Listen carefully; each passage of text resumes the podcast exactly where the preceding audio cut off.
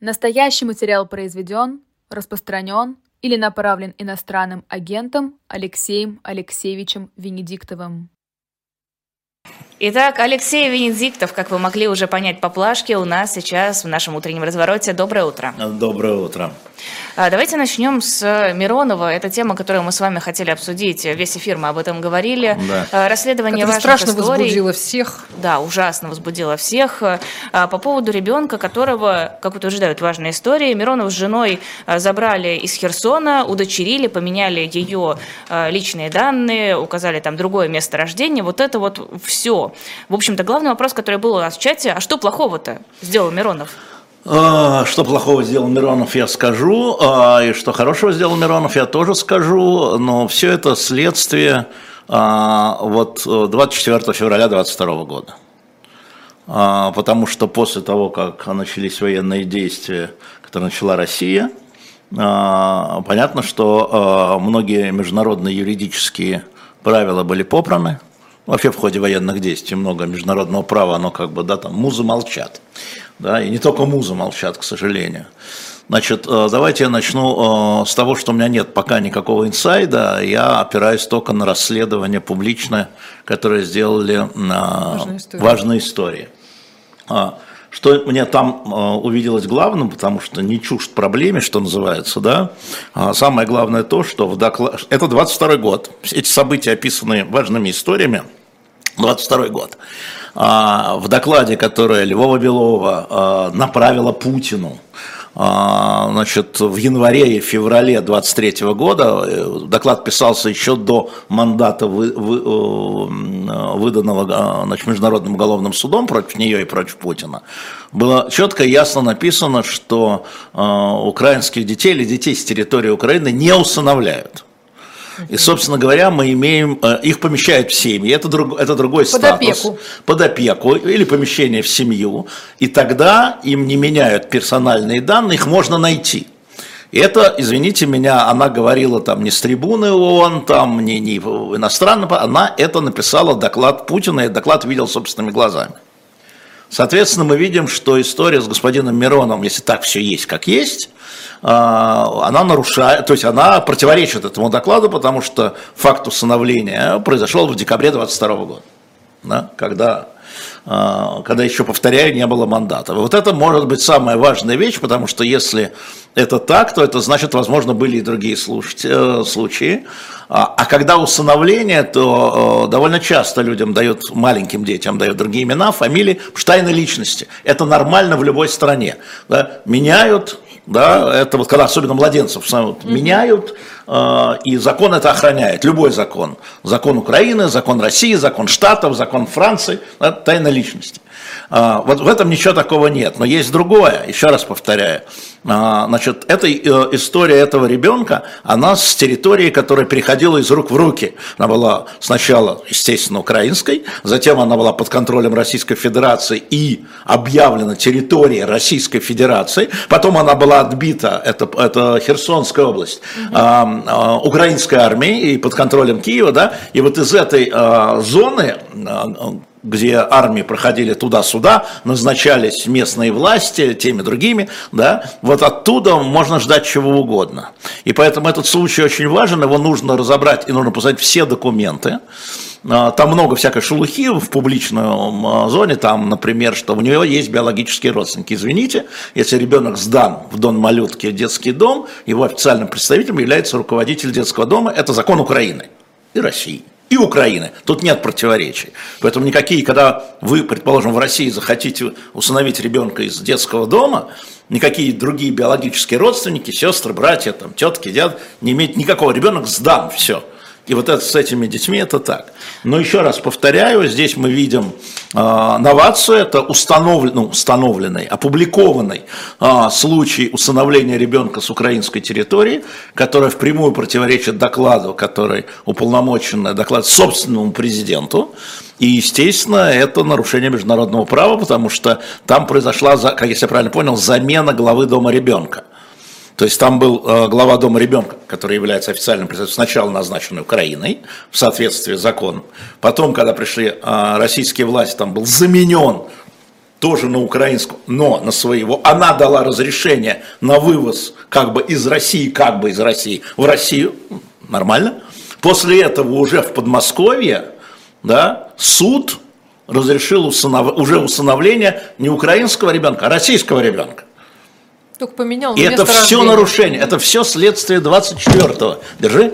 И когда я говорил, что эти референдумы, они не только для красного словца в Конституции, последствия того, что по российскому законодательству, ныне действующему, эти территории, часть российской, ну, по российской конституции, Российской Федерации, ну, что, перемещение из России в Россию, получается. Это ужасные последствия, э, юридические, катастрофические. А что теперь с этим ребенком делать? И я знаю, что там, а что он такого сделал, да, и вот Андрей Захаров, журналист-расследователь, которого мы все любим, он говорит, да, очень хорошо, что вы, а, соответственно, в принципе, усыновление это хорошо, что ребенку в доме, в принципе, вывез из-под бомб, а там с двух сторон летали mm-hmm. ракеты, это территория, которая, вот я повторяю, шла война по ней, туда, сюда, туда, вот. Но вы нарушили закон, да, потому что страна не давала согласия, а, да, другая страна, Украина, не давала согласия. А ответ какой? Так это же Россия. И это чудовищная история, и, конечно, а, я думаю, что таких историй не одна, их не очень много, они бы стали известны, потому что усыновление – это штука такая, она проходит по всяким социальным базам, да, и можно это видеть по решениям суда, собственно, через решение суда было видно, карточка суда в Подмосковье а, была. Я уж не говорю о том, что он был вывезен опять Миронов, опять чисто формально, когда еще а, Сергей Миронов не был женат на этой Инне Варламовой, все эти действия совершала, это его будущая жена Инна Варламова, они поженились в ноябре только, а все это было август-сентябрь. А, то есть, на самом деле, а, это страшная трагедия, для ребенка э, прежде всего в будущем, потому что раскрытый она, она будет, ей, ей сейчас год этой Марине ну, Маргарите, да, да, да, она будет знать, что она не родная, потому что это все остается. То есть тут в основном трагедия ребенка, о ней надо говорить. А, давайте на рекламу прервемся и потом продолжим.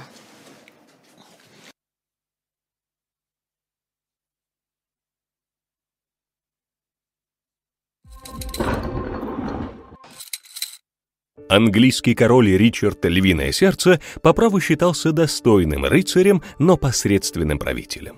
За 10 лет он лишь дважды ненадолго заезжал в управляемую им Англию. Скучные государственные дела его совсем не интересовали. Своим предназначением он считал новый крестовый поход. Летом 1190 года он, оставив правление приближенным чиновникам, отправился на Святую Землю. Миновав Сицилию, флот крестоносцев, состоявший из двух сотен галер, попал в сильнейший шторм. Корабль с его сестрой Иоанной и невестой, наварской принцессой Беренгарией, прибило к берегу Кипра. По морскому праву того времени моряков ждала ужасная участь, а вот женщины попали в почетный плен к местному правителю Исааку Камнину. Ричард с небольшим количеством воинов последовал на остров. Потребовал отпустить принцесс, но переговоры были бесполезны. Напротив, Исаак надеялся перехитрить англичанина и напасть раньше, чем войска подоспеют к берегу.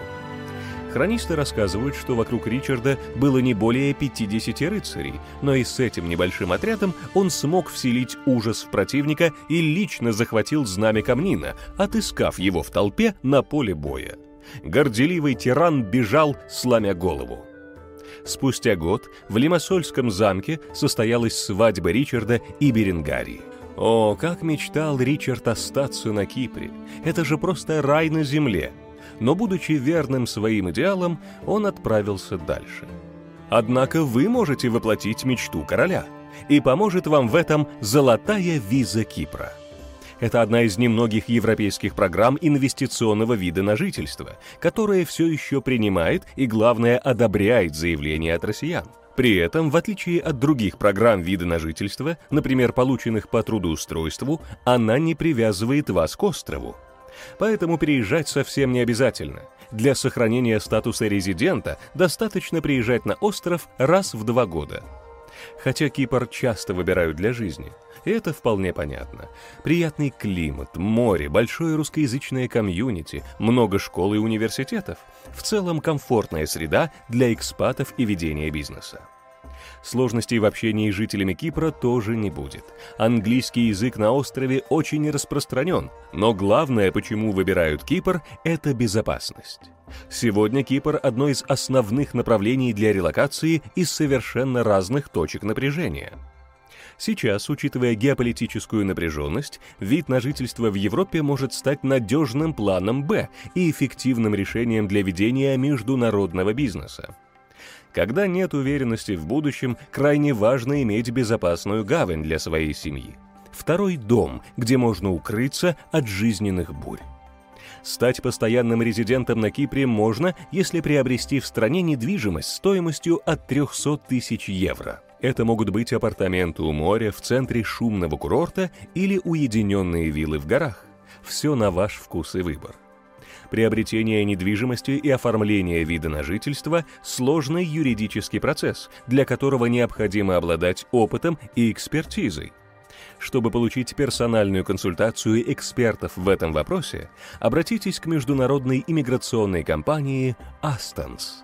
А чтобы не пропускать новости иммиграционного сектора, подпишитесь на их телеграм-канал. Контакты, как обычно, в описании. Мы Продолжаем вернулись. утренний разворот. Лиза Хором. Никина, Хором. Алексей Венедиктов. Мы просто так Хором. душевно без вас общались, честно. Я вам я человек бездушный, поэтому вам как бы... Мы да. общались душевно, Алексей Алексеевич общался с нами бездушно, но, кажется, с удовольствием. Теперь время продолжить наш разговор. Мы говорили по поводу э, ребенка, которого удочерил Миронов э, с молодой супругой.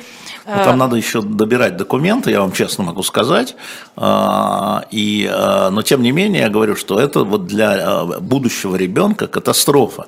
Я же вам рассказывал, по-моему, давно о том, что а, в России до сих пор находится 29 детей, вывезенных во время Испанской гражданской войны. Мне сказал посол Испании, 29. Они выросли, обзавелись семьями, не хотят уезжать, им же там компенсация, они признаны испанскими детьми, были, их тоже усыновляли, и, но это, в общем, или вьетнамские, есть ассоциация вьетнамских детей, вывезенных американцами во время Вьетнамской войны, о чем наш товарищ Киссинджер, напомню, на shop.diletant.media, да, про Вьетнамскую войну вот здесь вот, да, он об этом пишет. А, а они до сих пор, есть ассоциация, они ищут родственников, значит, прошло, это все 68-69, да, Посчитайте, прошло 55 лет, Да. они ищут родственников, они же американские граждане, э, часто благополучные, они друг друга поддерживают, они ищут родственника. Это все имеет такие вот последствия длинные, они очень радиоактивные. Ничего не хочу сказать э, лично про семью Миронова и его последней жены, но если учесть, что Миронов э, любит все время получать высшее образование, все время менять жизнь, все время менять жен, не знаю, может быть, это и не самый лучший вариант семьи. Ну, это как раз э, решение было, было суда, оно тоже странное, потому что, э, значит, и, э, усыновление, я не знаю, в каком порядке было, не могла, значит, Инна Варламова, это, да, усыновить этого ребенка, если она не была замужем, значит, сначала они должны были свеже пожениться, затем свеже поженившимся. Судья, а, понятно, что это потому что Миронов, никакому другому российскому гражданину, если он не обладает такой властью, вот сиюминутный брак, а, не дали бы усыновить ребенка. Понятно, что здесь нарушение а, российских правил. Не законов, может быть, но правил. Ну, Понятно, что да. судья И летом приняла достаточно решение. много для такого шага. В центр надо ставить судьбу ребенка, на мой взгляд, а не судьбу Сергея Михайловича, Нет, судьба его- Сергея который на Михайловича восьмом десятке уже, и да. Э, Вот, ему 70, а этой девочке полтора, ну вот, она его переживет. А, В чате обсуждали, когда мы эту тему поднимали, э, почему мы набрасываемся на Миронова, потому что, да, действительно, главная судьба девочки. И сообщение от Петровича, э, тогда почему закон подлецов плохой? Вот да, э, это, это вопрос очень важный. На самом деле, ну смотрите еще раз, я же вам, по-моему, показал, что здесь я сразу взял точку, что в докладе э, российской полномоченной президенту, российскому, еще раз, российскому президенту, она говорит, что таких случаев нет, а он есть. А он есть, значит, это может быть не один случай. И, естественно, образом, да, а, а, логичное решение в условиях военных действий, что детям не меняют персональных данных, могут найтись в конечном итоге и родственники и так далее, а, и возвращали детей, и возвращаются дети, да, как мы знаем, именно потому что они как бы, не- поэтому было принято решение не усыновлять Не усыновлять. Как только усыновил, все. Персональные данные закрылись, ребенок не должен знать, что он усыновленный, только от своих родителей должен знать. Это по законам любой страны. А здесь мы видим историю, что несмотря на такие решения принятые, что детей с э, бывших украинских территорий, давайте же не будем вообще, да, с территорий, которые недавно были, которые родились в Украине, не усыновляют, чтобы их, если появляется, можно было вернуть. А здесь это нарушение, то есть это закон оказывается ложный, а не закон, а доклад. Обманули. И я думаю, что и президент знал об этом усыновлении, тот хвастался наверняка, даже сомнения нет. Да? То есть на самом деле это ставит под вопрос, а вообще соблюдается это правило, когда международным организациям Российская Федерация заявляет, мы не усыновляем украинских детей. Ваши мандаты МУСа неправильные. А сейчас что выясняется? Что правильные. И, конечно, я повторяю, там не хватает, есть конкретный случай, не хватает документов, а, вот, но важно, что он стал публичным. И важно, что вы обсуждаете это. И да, абсолютно правы про закон подлецов, да, абсолютно вы правы, давайте не брать пример с э, тех, кто принимал этот закон. Это правда. А, ну что, есть еще, еще несколько тем да э, ладно. с похищениями. Ну, кстати, не только. Мы, мы сегодня всех похищ... по похищение э, потенциальных э, военнослужащих, ну, в смысле этих самых призывников, э, обсуждение пос... Э, освобождение заложников Израиля. Но тоже пока, пока мы не можем новых, не очень новой, все... новой информации. Я, я не очень верю, нет. знаете, я не очень верю. Вот когда вы ведете переговоры по обмену, я просто напомню, что когда, кстати, сегодня будет Илья Новиков, скажу вам по секрету и первый раз. Вот тогда в обмене украинских моряков в 19 году и Сенцова а, Илья сыграл важную очень роль, Илья Новиков. А, он а, дал мне контакты, в результате контактов которых и стал возможен обмен. Так что Илье медаль на грудь положена за отвагу. А, так что вы якобы не знаете, пожалуйста, вы ему, когда он будет сегодня в эфире, не, не, не говорите, да. Вот, он, раз он сам не говорит, но я могу сказать, и просто, но без него бы это могло не получиться. А, вот, это к вопросу про обмен. Но когда у тебя обмен, в каждую секунду, в каждую секунду все может сорваться.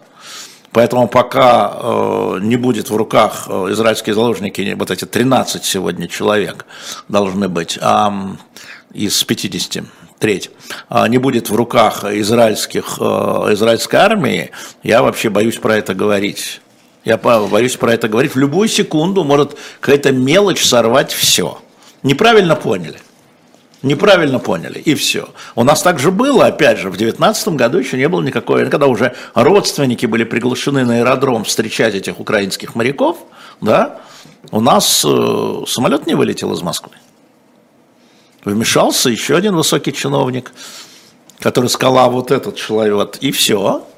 И у нас на две или три недели, я помню, Татьяна Москалькова просто не то, что билась в истерике, потому что все было готово, уже все все уже, ну вот же сейчас эти, а и наши верну. Вот все, вмешался один, который не участвовал в переговорах. Видимо, обиделся, что он не участвовал в переговорах. И все, и потом пришлось ждать, пока президент вернется из Китая, Путин. Значит, пришлось некоторым звонить на борт самолета, а на борт самолета не соединял, это президентский борт, а потом искали президента в Иркутске, где он сделал там, или в Челябинске, не помню, делал промежуточную посадку. Что, что за черт? Ну все же уже. Вот такая история. Всяко бывает. Это очень э, Тогда давайте, давайте поговорим про то, про что сейчас уже можно говорить, про, э, про выборы, которые прошли сейчас э, в двух странах, mm. и про то, что э, тенденция или не тенденция, вот эти правые Э, популисты, может быть, местами фашисты, может ну, быть, трамписты. Да, да. да, ну, в общем, разные, разные есть версии, приходят Но если, власти Смотрите, если говорить о настроениях, давайте мы не будем, мы нехорошо знаем с вами нидерландскую политику, хотя буквально за 10 дней до выборов я вот здесь в Москве а, значит, просвещался от посла Нидерландов в Москве, он меня брифинговал на эту тему. Я, я же сам ничего не понимаю, а что, а как, а как это, а вот почему и как, да?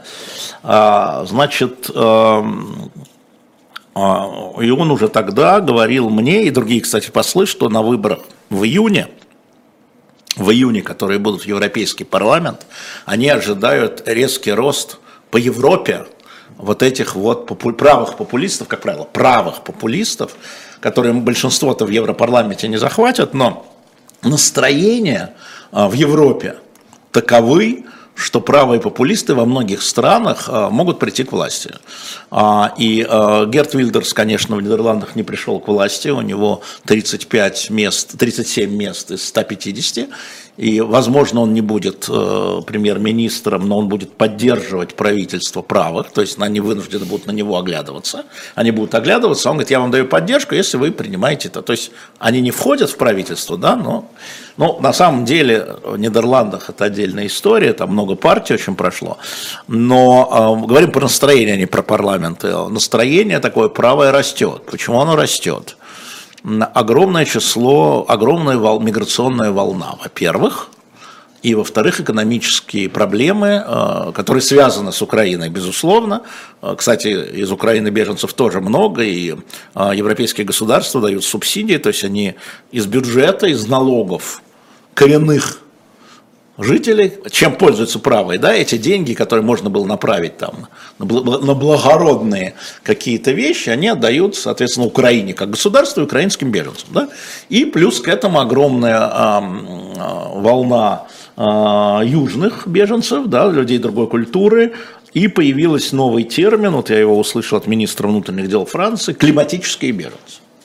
Это как? Это не знаю как, вот буду общаться и расскажу. Но вот он, докладывая в парламенте, внимание, это же не мне он говорил, да, в парламенте, говорит, и появляется новая угроза, говорит он, климатический мир, ну там засуха где-то надвигается, да, там люди бегут из Северной Африки, значит, пересекают Средиземье, это все попадает в Европу и попадает в Европейский Союз, и они растекаются дальше по Европейскому Союзу, это стоит один раз пройти.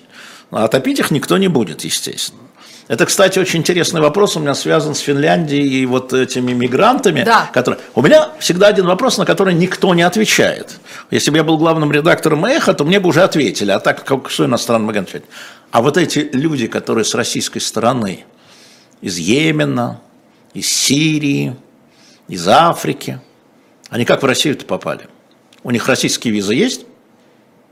И почему, пересекая Россию, у них ни разу, да, как бы, не спросили, эй, парни, а вы как здесь? А, а почему? И почему российские пограничники их пропускают? Внимание, они их пропускают на нейтральную полосу, без виз. Без, э, не, мы не знаем, без, да. шенгенских, они могут сказать, это не наш вопрос, шенгенские визы не наш вопрос, у нас там Норвегия, там Эстония, Финляндия, они хотят с нами дружить теперь, да, поэтому вот пусть там разбираются. Но российские визы, как вы оказались на территории Российской Федерации, кто вам выдал эти Это же вот эта история, важное. И э, понятно, что это политическая история. Понятно, что это политическая э, у меня вопрос был, во-первых, по поводу Финляндии. Мне не очень понятно, было где-то объяснение, как эти люди, которые незаконно Нет, не проникают... Было. Я тебе говорю, не было. Не-не-не, я не про Россию, а про Финляндию. Как они оказываются на территории Финляндии? Их, они на территории Финляндии. Они, они оказываются на территории нейтральной Их пропускают Все. российские пограничники. Выпускают, не проверяя наличие шенгенских виз, но угу. не обязаны. Надо сказать, и не обязаны. Все, они хотят уехать из страны, ну и валите. Да? Люди хотят уехать, у них иностранные паспорта. Чем мы их здесь будем держать? Формально. А, значит, они оказываются на нейтральной полосе, а дальше они осуществляют попытки прорыва.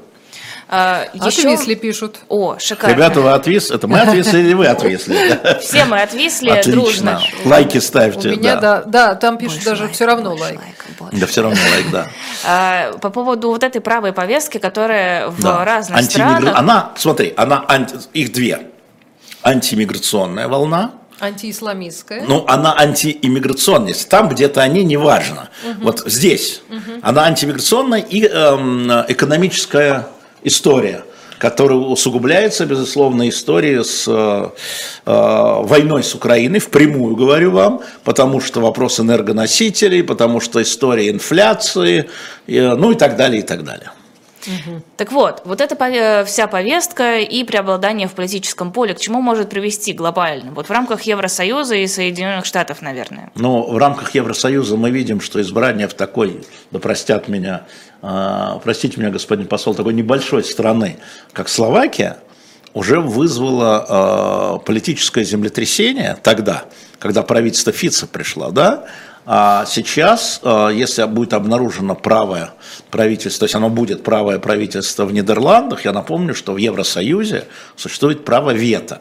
Если раньше вето накладывал Орбан в основном, то сейчас уже у словаков есть свой интерес в отношениях с Россией, и они требуют исключения из 12-го пакета санкций, который еще не принят, каких-то вещей, связанных с атомной энергией, которые, да, у Нидерландов абсолютно... Я вам напомню, что Герт Вильдерс, который, да, был единственным депутатом, который, когда господин Зеленский выступал в нидерландском парламенте, он не явился на это.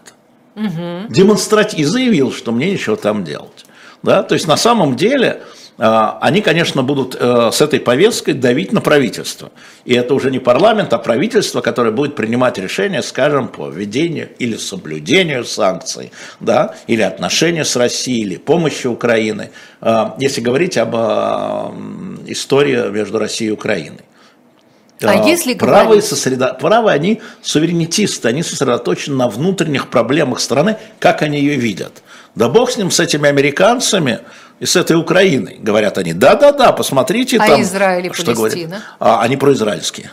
Они произраильские. Да. Ну, потому что левые пропалестинские. Да, они, про... а, да, спросить... да, они произраильские. Mm-hmm. Герт Вилдерс, у него, э, у всех э, нидерландских политиков других партий в кабинете, вот официальном, стоят два флага. Стоит флаг Нидерландов и флаг Европейского Союза. У Герта Вилдерса флаг Нидерландов и флаг Израиля. Mm-hmm. И он поставлен был не сегодня. Да? Он говорит, вот силовым образом вот так вот надо решать вопросы, вот так вот, изгоняя, вот так вот, да, вот так вот. А, да, это тоже правда. Поэтому я говорю, это все нелинейно. Это все нелинейно, потому что реально проблемы миграции существуют, и они не знают, как решать. Реально проблемы экономические существуют. Вы знаете, что происходит на границах Польши? Огромная Бразилия, да, или ЮАР, или Индия, или Китай – вот с точки зрения, это региональный конфликт. Региональный конфликт. А, но, конечно, для Европы, а, для России, естественно, часть Европы, это явилось спусковым крючком к многим негативным процессам. Собственно, о чем мы и говорили 24 февраля. Последствия будут хуже, чем военная операция. Последствия катастрофические. Вот Дима Муратов сказал в своем речи в суде, а мы опубликуем это в журнал «Горби», а, значит, взяли квадратный километр у города Изюма. Я напомню, город Изюм, Харьковская область, он переходил в руки туда-суда, туда-сюда. Значит, внимание, на один километр, на один километр э, города Изюма обнаружено 2000 э, воронок от бомб, ракет и снарядов. Ого. А, значит, выворочено 90 тысяч тонн грунта.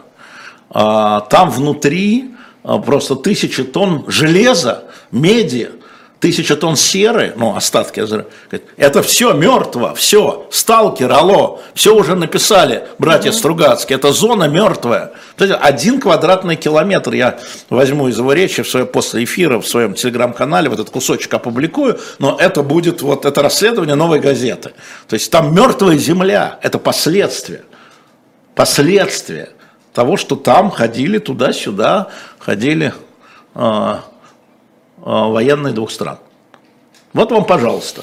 И вот, э, ну а для Индии это ну, где-то там, да, у нас вот тут вот штат Кашмир. Вот это Донбасс это штат Кашмир. Угу. Вот так. Карабах. Вот так. А, у нас снова, судя по всему, прерывалась трансляция, ну, но сейчас, кажется, ну, все починилось, да. восстановилось. Ну, Может, про делать? книжку скажем? Да, книжка, я говорил уже, и многие, да, это Киссинджер, мы говорили, «Мои годы в Белом доме». И, а, я просто хочу вам сказать, что вот, например, берешь главу, она называется «Внутренние мучения». Представьте себе, госсекретарь США пишет мемуары, оказывается, у них, кстати, Лавров напишет «Внутренние мучения». О чем они мучились? Вот он пишет – Сама структура правительства США рассыпалась на части, исполнительная ветвь власти находилась в шоке. Он пишет о, о правительстве, в котором он принимает участие. Я говорю, это очень хорошее значит, вот, э, э, воспоминание Киссинджера, двухтомник за 5000 рублей на shop.diletant.media. У нас там еще осталось 20 книг из большого количества Шульман, и новые майки пришли Лизе на радость туда, в том числе аптека за углом. Да-да-да, то, что вы просили. А, и не переживайте, переживем. Живой гвоздь, все как надо. Заходите, поддерживайте нас, покупая и книги. И новый журнал, конечно, про революционный террор. Мы вчера с Владимиром Борисовичем Пастуховым об этом подробно говорили. А еще, кстати, сегодня у нас в 18 часов на программе «Дилетант». У меня будет дебют на, прог... на канале «Дилетант» в программе «Дилетанты». Не мешайте мне гордиться э, и возгордеиваться. Э, да, с Айдаром мы поговорим э, про новый выпуск «Дилетанта», про свежий номер, подробно разберем разные статьи, ну и, в принципе, проанонсируем, расскажем, ну, что пишут, что в киосках его еще нет, должно быть, ну, покупайте у нас. Да, у меня, кстати, уже есть, я уже изучал. Да. И, ваши, и ваши в том числе публикации, уважаемая коллега.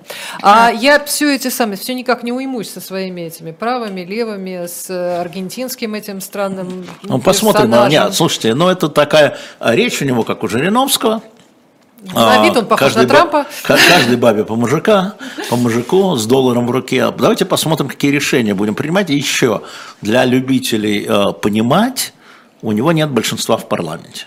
Mm. В парламенте его партии, его альянсу не удалось взять большинство. Поэтому ему придется сосуществовать э, с другим парламентом, более левым, который будет его умерять. Ну Поэтому заяв... За... Да, заявление это одно, но это тоже такая популистская волна, конечно, каждой бабе по мужику и сапоги в Индийском океане. Очевидно. А, и, кстати, и в связи с этим, вот в связи с тем, что из-за всевозможных причин э, правые э, вылезают в разных местах, а, значит ли это, что их э, товарищ по правому вот этому самому блоку, Путин, а, а. им будет э, симпатичен, близок и изменится к нему отношение. Нет, а, более, симп... нет, более симпатичен, потому что более понятен.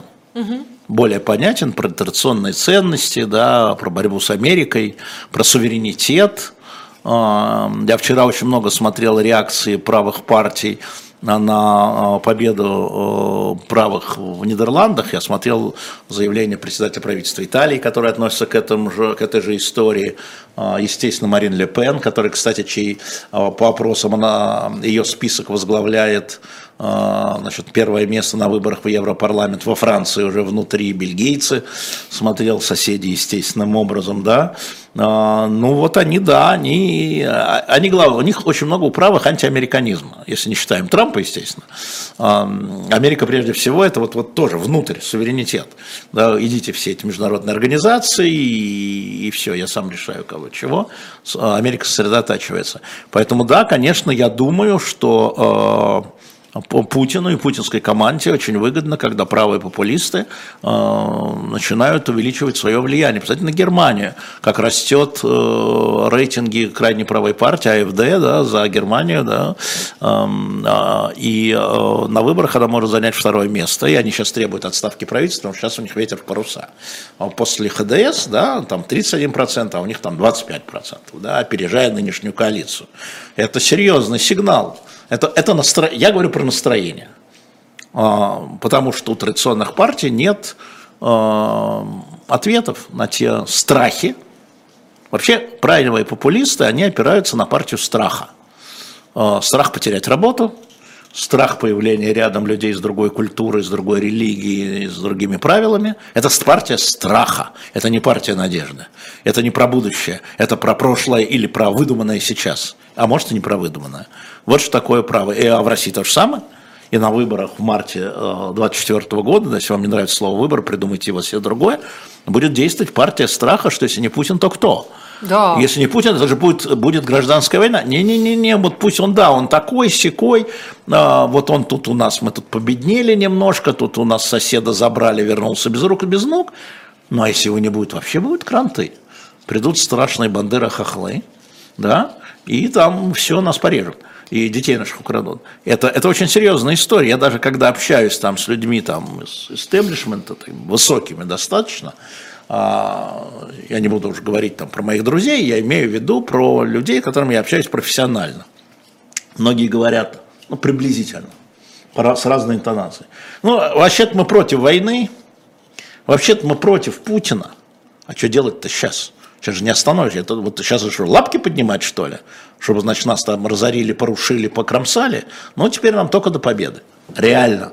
И это говорят люди, которые хорошо знают, что, ну, должны хорошо знать, что происходит там наверху, что происходит на фронте, в отличие от меня, что происходит еще где-то. А куда деться-то? Вот он, э, вот пусть на нем вся ответственность и будет.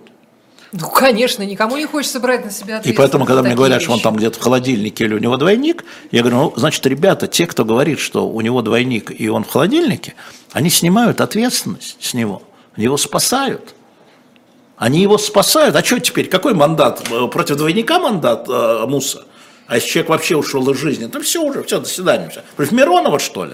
С его женой, пятой.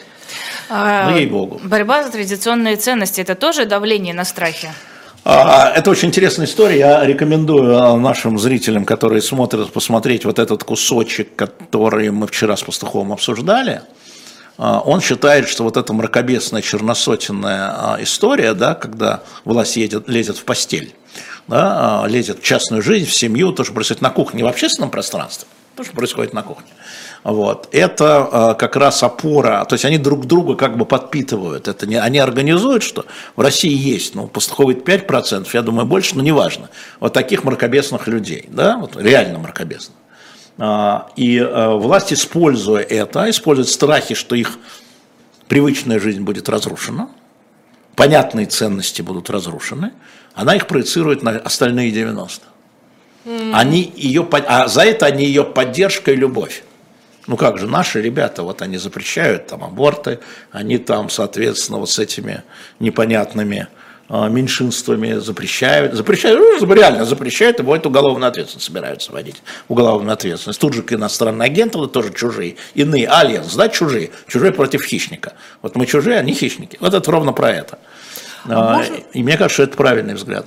А можно еще про один страх подумать, потому что э, я вот когда э, вы говорите, да, что придут и заберут и там да. все разорят, а я думаю о тех э, небольших населенных пунктах, где все друг друга знают, и куда да. возвращаются местные да. убийцы, хулиганы, да. героями войны. Да.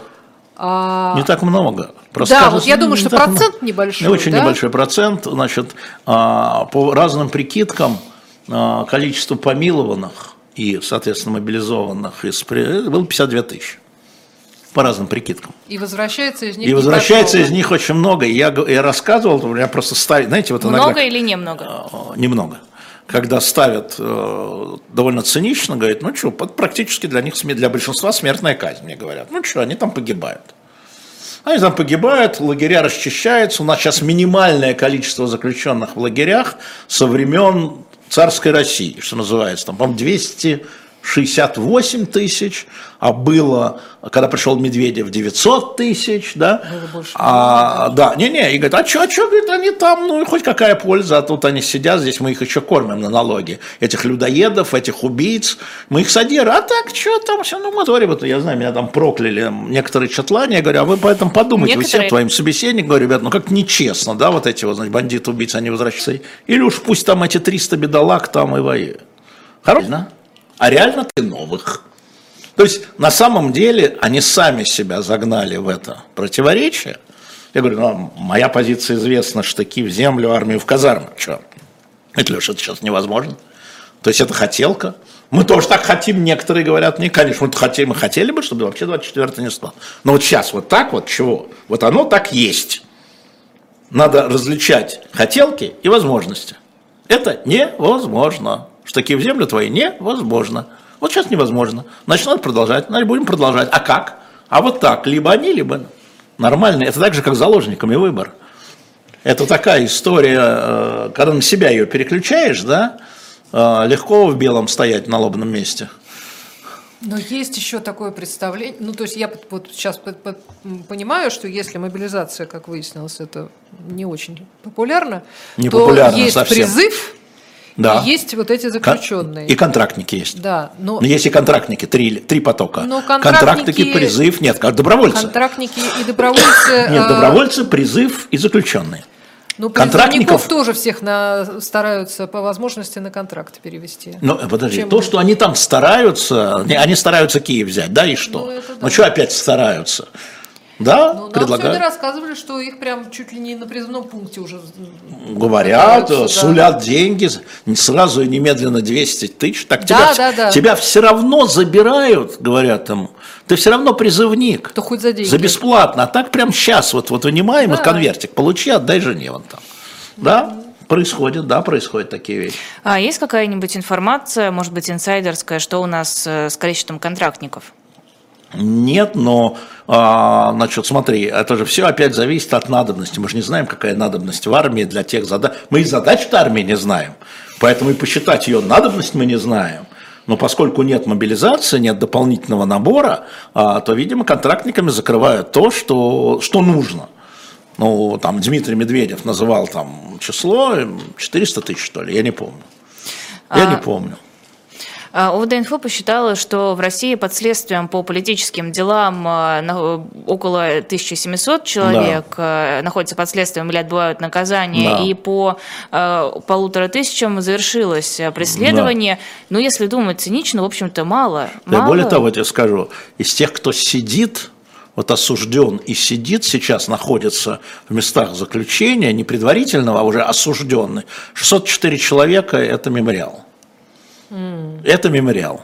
Это данные Ну, мемориала. подсчету. Это данные мемориала. мемориала, да. Из них 408, из них 489 по религиозным статьям. Свидетели Иеговы и мусульманские разные организации.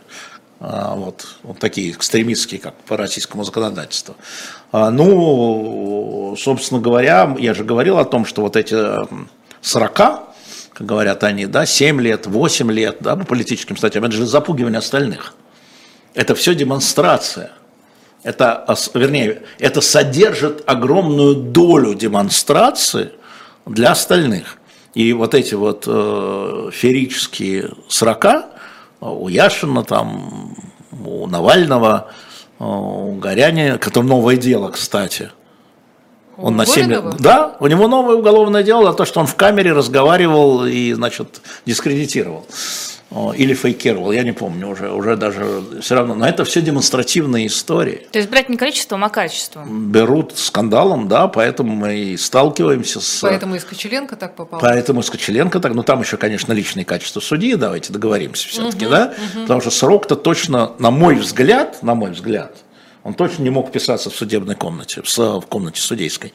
А срок был и так, вот как бы, се- ну, она вела себя, судья, я уже говорил, да, совершенно омерзительно, а, вот, но это тоже демонстрация.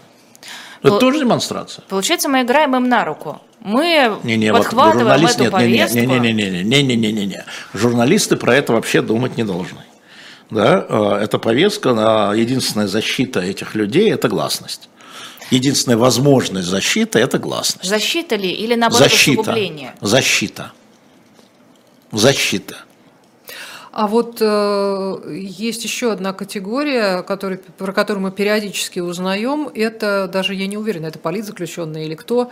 Это вот эти подростки и молодые люди, э, Поджигающие которых военкоматы? либо поджигали военкоматы, либо там Нет, как-то но поджог военкомата сегодня, сегодня но притащили. давайте так, поджог военкомата сегодня – это политическое действие. Его можно квалифицировать как там хулиганство, а можно квалифицировать Как терроризм. А вот хулиганство, это вот как квали- квалифицируется в, Даге- в Махачкале у многих про захват аэропорта Да, и разгром да. аэропорта. Их можно квалифицировать как хулиганство, а можно как терроризм. Но мы понимаем, что и разгром аэропорта в Махачкале, и поджог военкомата – политическое действие. Да? Это демонстрация, это политическая позиция, несогласие с политикой. Да? А, вот. Поэтому это э, ОВД-инфо, насколько я знаю, этих людей тоже туда. Тоже туда. Вот, а ту- туда тогда нужны дагестанцы, извините. А, У нас тут еще за упоминание иностранных агентов, э, за распространение их материалов без маркировки будет Без маркировки. штраф 300-500 За тысяч. без маркировки, да, да, они решили, да, пополнить бюджет, это правда. Пополнить бюджет или еще ограничить э, готовность людей разговаривать, потому что здесь Причем уже мы начинаешь... маркируем, мы, мы- мы внутри России, мы маркируем м, бывшего главного редактора. И что? Я в этом ничего не вижу, это их стыд, а не мой. Это Не-не-не, их стыд. я про другое. Теперь люди, когда захотят репостнуть, э, не знаю, условного Венедиктова, тысячу раз подумают. Нет, они не прилетит репостнут мне- Венедиктова, чтобы Венедиктова было написано, что он иностранный агент. А вот репостнуть кого-то еще, а не инагент ли он? А должен ли я это проверять? а должен да, ли я об должен, этом подумать? Должен, должен подумать, да. Но чтобы репостнуть э, Лизу Аникину, тоже об этом надо будет подумать. А вдруг она иноагент? Поэтому понятно, что, конечно, это все затруднение. Главное, это то, чтобы вот эти люди, которые, э, опять цифры какие, из 700, из 700 иностранных агентов, по-моему, 450 это журналисты. Это э, связано с цензурой. Ой, там еще по знакам зодиака разбивка была прекрасная. Мне так понравилось. И по возрасту, по знаку. Сейчас, подожди, я открою, у меня есть. Э, Скорпионов э, 20 штук. Тут э, такая разбивочка, посмотри. Больше всего овинов. А стрельцы, они такие посередине, между Ну, посередине. стрельцами, ой, между овинами и скорпионами. Мы, посе- мы посередине. Понятно. Вот, ну, Как это, ну обычно. это ладно, это к Соловью. Декабрята. А, да. Э, Как вам Чуйченко со своим высказыванием про... Ну, ну, просто поздравляю вас, господин Саврамши. Потому что, например, в своей речи по поводу иноагентства на суде, да, ну, Муратов, да, там он просто говорил о том, что было сделано им как патриотам, какие там деньги, скажем, с Нобелевской премии а, были помещены там в фонд «Дом с маяком», фонд «Подари жизнь», фонд «Вера», фонд «Круг добра», просто миллионы рублей. Это и есть патриотизм, помогать детям, которые попали в сложную ситуацию. Он все это говорил. Если господин Чученко это не услышал и не прочитал, у него плохие референты. А, Константин, их уволить надо. Ну и вам, может, уже это старость наступила, если вы да, Алексей путаетесь. Алексеевич, хотела, давно меня этот вопрос беспокоит. Э, Просто это вранье. Чистой воды вранье. Вот просто вранье на голубом глазу. Вот когда на голубом глазу э, либо врут, Да. либо говорят, ну уж какие-то, ну прям, ну вот глупости. Да. Вот просто глупости, Да. нелогичности, Да. что-то еще. Это э, случайность, потому что им Все по-разному, все по-разному. Или это какая-то цель? Все по-разному. У нас есть общий тренд. Ты знаешь, что если ты вот это вот скажешь, да, вот в этом направлении, ничего тебе не будет. Да, может, еще похвалят и плюшку дадут. Кого и плашечку, чтобы не ошибиться. В друзьях иностранный агент, и не один. Ой, а можно еще на плашечке писать, данное сообщение создано, возможно, иностранным агентом, напомню, возможно. я напомню, что сообщение, оно в законе, да, или там в Да. инструкции, это слово в слово. И поэтому, конечно, те, кто находится за рубежом и вне доступности до этих 300 тысяч рублей, они изгаляются по всяким, как по-эльфийски писать, например, да, это. да, да, да, с и, красивыми цветочками. По-армянски, например, или по-грузински, или на иврите. То А есть там, где греческий еще иероглифы. красивый язык да, да, да, У да. Екатерины Михайловны очень красиво, всегда разные картиночки Да, с да, да, цветочечками, с котичками, вот это вот Ну все. там текст, кстати, канонический. Ну, текст канонический, абсолютно те- текст канонический. Претензий Зато нет. оформление. Вы знаете, о чем это все говорит? Читайте внимательно полностью все тексты. Не обращайте внимания просто на заголовок или на какой-нибудь Это правда, это правда. Потому очень. что либо в плашке что-нибудь прочтете важное, либо не заметите, что там плашка есть или нет, либо еще чего-то. И попадете на деньги совершенно зазря. Будьте бдительны. Будьте да, да, бдительны. да. Читайте дальше заголовка. А, Давайте анонсы я сейчас коротко расскажу. В 15 часов программа «Персонально ваш» с Ольгой Романовой, директором фонда «Русь сидящая», которая, кстати, признана российскими властями иностранным агентом. А В 16.05 особое мнение Ильи Новикова. Эфир проведет Ольга Бычкова. Потом- Илья Новиков который тоже признан иностранным агентом. который тоже признан иностранным агентом. Затем в 20.05 будет по Zoom Евгений Чичваркин, который тоже признан Да, иностранным Женя агентом. Четваркин сегодня в 20 не пропустите, пожалуйста, поэтому надо подписываться на канал, Колокольчик. чтобы, да, чтобы, чтобы у вас колокольчик. И э, со следующей пятницы у нас возникнет программа Александра Минкина. Мы вчера встречались, А значит, иноагент, и бухнали. Еще нет. Ну, как придет А. сюда, это же А все Чичваркин токсично. иноагент. Да, Чичваркин да, иноагент. да. У нас А, Да, у нас сегодня день, да. список. А, и э, программа под названием «Настоящий полковник» будет выходить по пятницам в 16 часов а, со следующей недели. А, Значит, естественно, она будет, Саша же театрал и литературовед. А Первая будет вот э, «Что такое Борис Годунов в современном А видении». потом и полковнику никто не пишет. А потом все будет. И осень патриарх. Он хотел начать с Аристофана, я сказал, это кто? И, значит, Ну, получил свой- Аристоф- Но мне надо было, Ну, да. понятно. А а еще 18.05 программа «Дилетанты». Если Да. вдруг вы пропустили, Аникина поговорим будет. про нов... и Ахмадиев. Ахмадиев. Аникина и Ахмадиев в своем программе «Дилетанты». Все, мы прощаемся. Я к вам вернусь завтра утром. Оля к вам завтра утром не вернется. Я вернусь завтра днем. Женя, завтра, Завтра со мной Женя Женя Большакова. А, Приходите, ставьте нам лайки и... И про завтра я напомню, что будем наблюдать в 12, и Григорий